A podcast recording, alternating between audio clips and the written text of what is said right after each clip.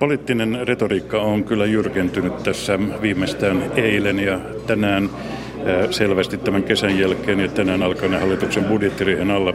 Ja huomio kiinnittyy tietysti tämän työmarkkinatilanteen lisäksi hallituksen aikomien rakenteellisiin muutoksiin, jotka suomeksi sanottuna tarkoittavat leikkauksia syvenevää menokuria. Ja talouden tunnusluvut eivät tuo tietystikään helpotusta tähän tilanteeseen. Oma jännite syntyy myös Suomen ulkopuolisista tapahtumista. Venäjä-pakotteiden lisäksi Euroopassa on vakavin pakolaiskriisi sitten toisen maailmansodan mutta eilinen erityisesti ja työmarkkinajärjestö ravisuttanut uutispommi, jonka mukaan hallitus aikoo viedä eilen tiistaina kertomansa kilpailukykyohjelmaa eteenpäin. Palkansaaja keskusjärjestöt yrittivät vielä haamun talousneuvoston yhteydessä vedota pakottavan lainsäädännön poistamiseksi paketista turhaan. Tunnelmat kesärannassa olivat osapuolten välillä jäätävät. Eduskunta aloitti siis eilen työnsä ja tässä on nyt seurassani kolme kansanedustajaa kommentoimassa tilannetta, nimittäin vihreiden ryhmäpuheenjohtaja Outi Alanko Kahiluoto, SDPn ryhmän varapuheenjohtaja Kristiina Salonen ja keskustan eduskuntaryhmän varapuheenjohtaja Markus Lohi. Mennään suoraan tähän poliittiseen tilanteen. Miten te arvioitte hallituksen eilen ilmoittamaa pakettia? Aloitetaan opposition puolella. Kristiina Salonen, mitä SDP aikoo tehdä tässä tilanteessa? Kyllähän tämä oli aikamoinen pakotelista, joka, joka eilen, eilen nyt sitten julkaistiin ja mä luulen, että tässä on vielä niin kuin pitkälti, pitkään sulattelemista tämän, tämän asian kanssa, mutta kyllä nyt ihan ehdottomasti pitää pystyä puhumaan järkeä hallitukselle. Ei voi olla, että tällaisia ähm, yksin omaan sanellaan ihmisten arjen elämään koskettavia asioita, kuten nyt vaikka esimerkiksi tämä sairauslomapäivän, ensimmäinen sairauslomapäivä, joka jatkossa on, on palkaton päivä ihmiselle, jos nämä hallituksen esitykset läpi menevät. Arjessa ihmisille merkittäviä tärkeitä ratkaisuja tehdään nyt täysin sanelupolitiikalla. Näin ei voi olla Suomessa. Outi Alanko Kahiluoto tällä hallituksen kaavaamilla säästötoimilla, kuten lomien lyhentämisellä, sairauspäivien korvauksiin ja sunnuntaillisiin puuttumisella, sillä pyritään saman kuin kaatuneella yhteiskuntasopimuksella toimia perustellaan hyvinvointiyhteiskunnan säilyttämisellä ja Suomen kilpailukyvyn parantamisella. Tuleeko tämä toimimaan? Mm. No nythän valitettavasti Sipilän, Soinin ja Stubbin äh, hallitus maksattaa julkisen sektorin matalapalkka-aloilla, naisvaltaisilla aloilla sen, että, että itse möhlivät osaamattomuudellaan yhteiskuntasopimuksen. Eli yhteiskuntasopimus kaatui. Ensin hallitus yritti, yritti yksipuolisesti sanella työelämäosapuolille, että mitä pitäisi päättää. Nyt sitten kun tämä ei onnistunut, niin nyt sitten maksatetaan, maksatetaan epäonnistunut neuvottelumenettely sitten julkisen sektorin naisvaltaisilla matalapalkka-aloilla. Että kyllähän tämä on tämmöistä kylmää kovaa ja aika uskomatonta, poltetaan kaikki sillat, sillat meininkiä. Ja sitten herää myöskin kysymys, että, että jos Suomen hallitus haluaa viennin vetämään, niin miksi ihmeessä sitten niin kuin heikennetään jo valmiiksi pieni, pienitulosten ihmisten asemaa ja sitten niin heikennetään samalla myöskin kysyntää. Et ihmisten ostovoimahan nyt heikentyy sit näillä päätöksillä, on arvioitu, että lähemmäs 4 prosenttia, niin se tarkoittaa lisää työttömyyttä, lisää taantumaa, pahentaa taantumaa kotimarkkinoilla. Ja keskustan eduskuntaryhmän varapuheenjohtaja Markus Lohi, miltä tilanne näyttää täältä eduskunta, eduskunnassa nimenomaan hallituspuolueen kansanedustajan silmään? No kyllähän ne oli kovia päätöksiä eilen, jota hallitus teki, mutta toisaalta hallituspuolueiden eduskuntaryhmiltä on erittäin vahva tuki näille toimille. E, olisimme pitäneet tietenkin parempana, että yhteiskuntasopimus olisi syntynyt, mutta kun sopimusyhteiskunta ei tältä osin nyt toiminut, niin viime kädessä hallituksen tulee kantaa vastuu siitä, että Suomen kilpailukykyä saadaan parannettua ja nyt joudutaan tekemään aika koviakin päätöksiä. Tunnistamme, että ne ovat, osa niistä ovat hyvin vaikeita päätöksiä, mutta uskomme siihen ja, ja ekonomistit ovat laskeneet, että näillä toimenpiteillä saadaan kilpailukykyä paremmaksi. Nyt tänään esimerkiksi äh, STTK ja Akavan äh, edustajat ovat ilmoittaneet, että kannattaisivat, että yhteiskuntasopimusta aloitettaisiin uudet neuvottelut. Samoin SDPn kansanedustaja ex-työministeri Lauri Ihalainen. Uskotteko, että tämä keskustelu tästä yhteiskuntasopimuksesta tulee jatkumaan? No varmasti keskustelu jatkuu, mutta jos ei nyt mitään dramaattista käännettä tapahdu, niin, niin nyt edetään näillä päätöksillä ja, ja nyt sitten hallitus ja eduskunta tekevät niitä vastuullisia päätöksiä. Totta kai on tärkeää, että kaikkiin osapuoliin ja työmarkkinaosapuoliin hallitus pitää, niin kuin se on pitänytkin, tiivistä keskusteluyhteyttä ja, ja yhdessä yritetään tietenkin ratkaisuja löytää. Se on tärkeää, mutta, mutta hallitus on näyttänyt nyt, että se tulee kantamaan vastuuta kyllä. Niin oikeastaan musta Eli eilen oli siinä mielessä hyvin kummallinen päivä, että me oltiin täällä eduskunta käsitteli eläkeratkaisuja, joka nimenomaan oli tehty nyt yhteistyössä kolmikantaisesti neuvotellen. Ja nyt samaan aikaan sanotaan, että sopimusyhteiskunta on jotenkin niin kuin, ei enää toimi. Meillä oli kuitenkin eilen hyvä esimerkki siitä, miten se toimii. Me ollaan saatu vaikeaa ratkaisua paljon puhu, poliitikkojakin puhuttunut eläke iän, iän pidennys, niin nyt saatu eduskuntaan ja se on tehty kolmikantaisesti. Et musta tämä niinku argumentti ei, ei kyllä niinku tässä ajassa toimi ja varsinkin, että jos sitä yhteistä sopimusta on yritetty pakolla ja, ja sanelemalla, eihän silloin kahden keskeiset, kolmin keskeiset neuvottelut etene mihinkään. Ja siksi toivon, että, että keskusteluyhteyttä vielä, vielä jatkossa voitaisiin voitais avata, koska kyllähän tosiasia on se, että jos me mennään syksyä kohden esimerkiksi lakkouhilla tai, tai lakkoilulla, niin ei se tule Suomen tilannetta parantavan päinvastoin, ja se meidän tulee kaikin tavoin välttää. Otelako?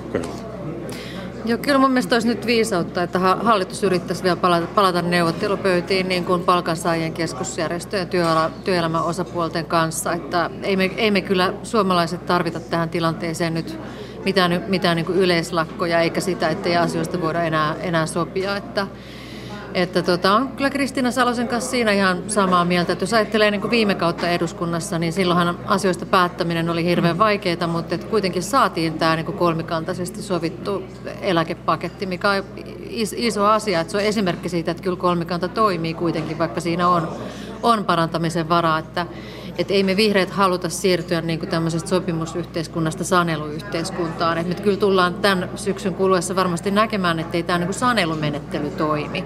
Et musta on niin itse asiassa hämmästyttävää, että ensin, ensin hallitus, hallitus yritti tämmöistä, niin kuin, nimitti yhteiskuntasopimukseksi sellaista, että, että hallitus itse niin kuin ilmoittaa, että mitä pitäisi päättää. Ja sitten kun tämän tyyppinen prosessi ei toiminut, niin sitten hallitus yrittää vielä uusi, uudestaan, uudestaan niin toistaa tämän saman kuvion, että hallitus ilmoittaa, että, että nyt tehdään näin ja näin asioissa, jotka, jotka niin keskeisesti on, on meillä päätetty kolmikantaisesti. Ja sitten jos miettii vielä, että, että mikä meidän niin tavoite tässä tilanteessa on, että meidän, me tarvitaan uutta vientiä, me tarvitaan uusia vientituotteita, pitää kysyä, että miten niitä saadaan. Ei niitä saada sillä tavalla, että leikataan leikataan tuota julkisen sektorin työntekijöitä pal- palkkoja. Se ei, tapahdu, se ei tapahdu sillä tavalla. Pitäisi panostaa koulutukseen, osaamiseen ja, ja, ja, ja kehittämiseen.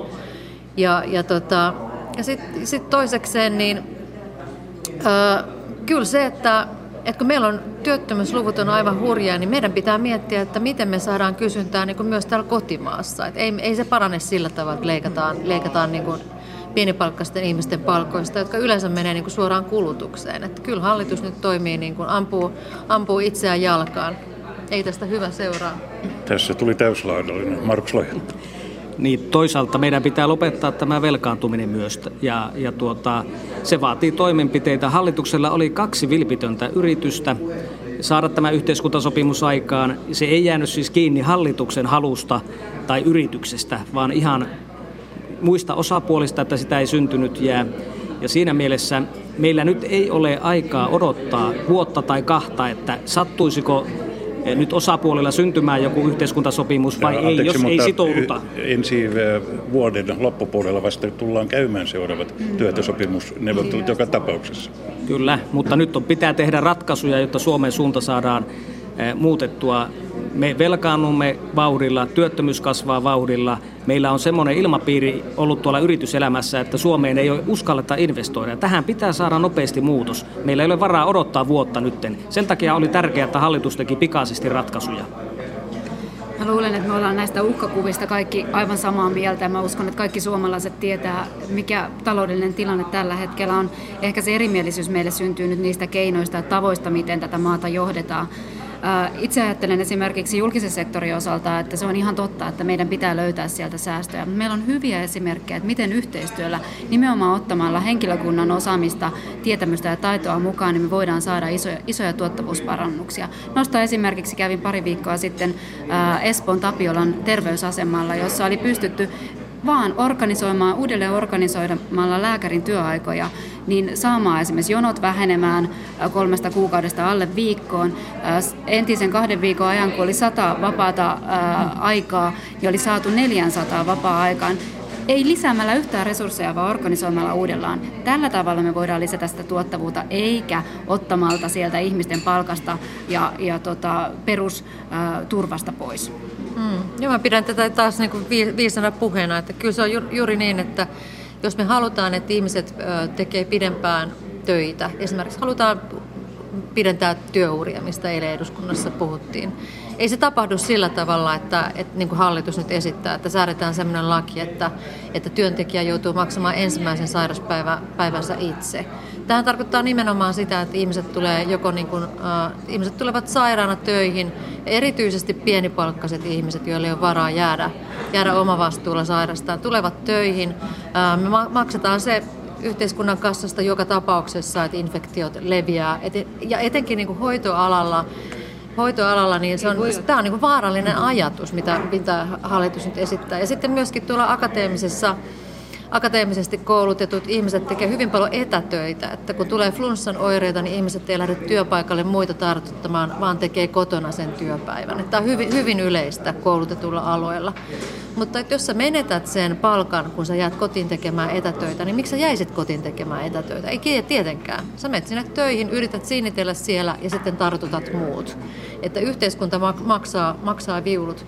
Et mieluummin pitäisi kysyä, että, että miten voitaisiin Suomessa parantaa työelämää sillä tavalla, että, että pystytään puuttumaan sillä tavalla niin toistuviin poissaoloihin, jotka johtuu selkeästi jostakin muusta kuin sairastamisesta. Että päästäisiin kiinni esimerkiksi mielenterveys- alkoholiongelmiin.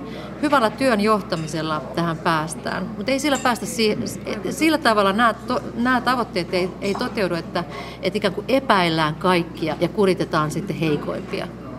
Ja periaatteellinenkin kysymys on tietysti, että sovi, sopivatko tällaiset pakkolait Suomen työmarkkinakulttuurin. Ja toisaalta, miten te arvioitte, että mikä vaikutus tällä tulee olemaan keskusteluilmapiirin ja periaatteella, että työelämää koskevat päätökset sovittaisiin yhdessä jatkossakin?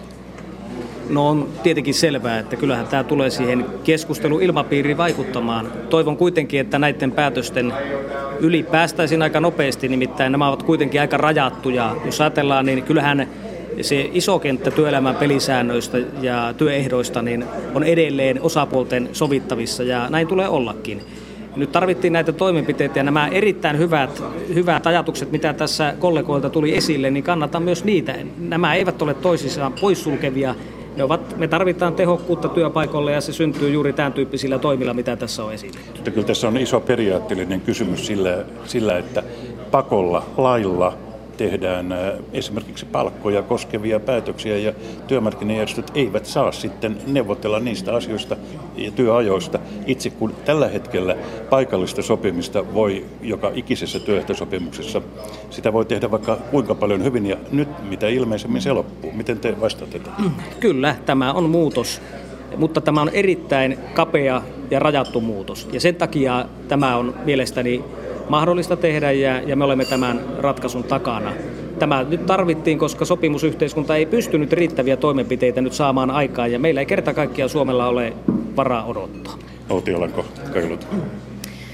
Äh, no, herää tietysti kysymys, että kun ensin, ensin Sipilän hallitus puhuu siitä, että pitäisi enemmän siirtyä tämmöiseen paikalliseen sopimukseen, että me saataisiin joustavuutta työelämään, niin sitten hallitus kuitenkin itse niin kuin palaa tämmöiseen niin kuin sadan vuoden takaisin niin sanelukulttuuriin, että niin kuin pakotetaan ikään kuin tämmöiset, tämmöiset niin kuin peli, pelisäännöt, joista perinteisesti on kuitenkin so, sit sovittu näissä neuvottelupöydissä.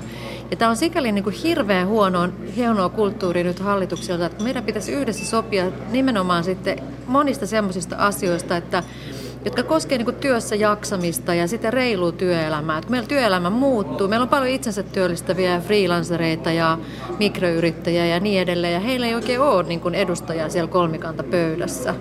Niin unohtuuko sitten näiden ihmisten työelämän tota epäkohtia koskevat parannushankkeet, missä on esimerkiksi palkkatasa-arvo, samapalkkaisuusohjelmat, tämmöiset niin jo perinteisesti, jotka on edennyt nimenomaan ne, täällä kolme, kolmikantaisissa neuvotteluissa. Mitä näille tapahtuu? Kristina Salonen vielä. Ni, niitä on juuri, juuri näin, että nyt me tehdään tämmöisiä niin kuin, könttäpäätöksiä kaikille tyyppisesti ymmärtämättä sitä, että ne tarkoittaa hyvin eri asioita sieltä työelämän sisällä riippuen ammattialasta, riippuen siitä, että missä sektorilla on töissä.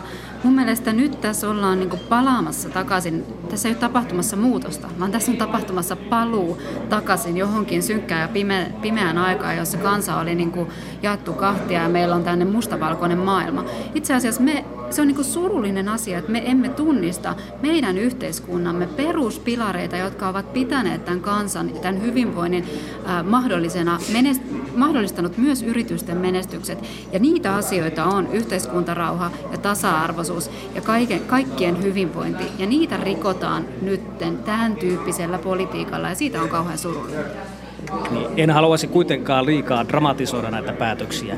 Jos ajatellaan vaikka tuota yhden päivän sairaspäivän karenssia, niin Ruotsissahan siihen siirryttiin jo vuosia sitten ja ei ne ole kauhean dramaattisia ollut ne seuraukset. Ehkä ne ovat olleet enemmän myönteisiä. Siellä siirryttiin kyllä sellaisesta järjestelmästä äh, tähän ensimmäiseen sairauspoissaolon poistamiseen, että sai olla muistaakseni 14 päivää vuodessa, vaan omalla ilmoituksella sairauslomalla. Siitä siirryttiin tällaisen ei-meikäläisestä järjestelmästä. Joka tapauksessa seuraukset olivat myönteisiä siellä. Ja, ja sitten haluan nostaa esille sen, joka ei ole tullut tässä puheeksi. Eli täällä on myös erittäin hyviä myönteisiä päätöksiä, mitä hallitus eilen teki. Eli nuorten naisten työmarkkina-asemaa parannettiin sillä, että vanhemmuuden kustannuksia, niitä nyt lähdetään tasaamaan tämmöisillä könttäkorvauksilla. Nämä ovat erittäin hyviä asioita, jos ajatellaan tulevaisuutta meidän esimerkiksi nuorten naisten työllistymistä ja, ja naisvaltaisten alojen yrittäjyyttä. Vihreiden autiolan kokeilut. On tietysti hy- hyvä, että tuota parannetaan nuorten naisten mahdollisuuksia työllistyä, mutta sitten jos verrataan näitä leikkauksia, joita hallitus tekee nimenomaan naisvaltaisille aloille, että esimerkiksi sairaanhoitajan kohdalla niin vuosiansiot alenee 14 prosenttia. Niin tämä on pientä laastarointia, mitä te teette sinne niin kun nuorten naisten työllistymiseen näillä muilla toimilla. SDPn Kristina Salonen. Niin tässä se on ihan totta, että siellä on hyviä asioita, mutta ne ei ole millään tavalla tasapainossa. Että kyllä tämä niin kuin iso osa tästä paketista, kiristyspaketista on, on sellaista, joka ei ole negatiivista. Ja kyllä tämä on dramaattista. Tämä on dramaattista sen sairaanhoitajan, sen lähihoitajan, vanhustyöntekijän, kaupan kassan elämässä. Että siitä toivon, että hallitukselle lähtee viesti, tämä on dramaattinen muutos heidän elämälleen. Niin, ymmärrän, että negatiivisia vaikutuksia on, mutta ei tämä koske pelkästään naisvaltaisia aloja. Meillä on paljon vuorotyötä tekeviä poliiseja, palomiehiä ja vaikkapa puolustusvoimien henkilökuntaa, ja myös sinne tulee negatiivisia kiistämättä vaikutuksia. Aivan varmasti tulee esimerkiksi jatkuvaa tai keskeytymätöntä kolme vuoroa työtä. Tässä on auki erittäin paljon näitä työmarkkinakysymyksiä auki ja tämä keskustelu tulee todellakin jatkumaan. Odotamme kaikki varmaan mielenkiinnolla ensi torstain eduskunnan kyselytuntia ja tämä tulee sitten nämä toimenpiteet vielä tiedonantona tänne, hallituksen tiedonantona tänne eduskuntaan ihan muistaakseni parin viikon sisällä. Tämä tällä kertaa täältä väliaikaiseduskunnan kahvilasta.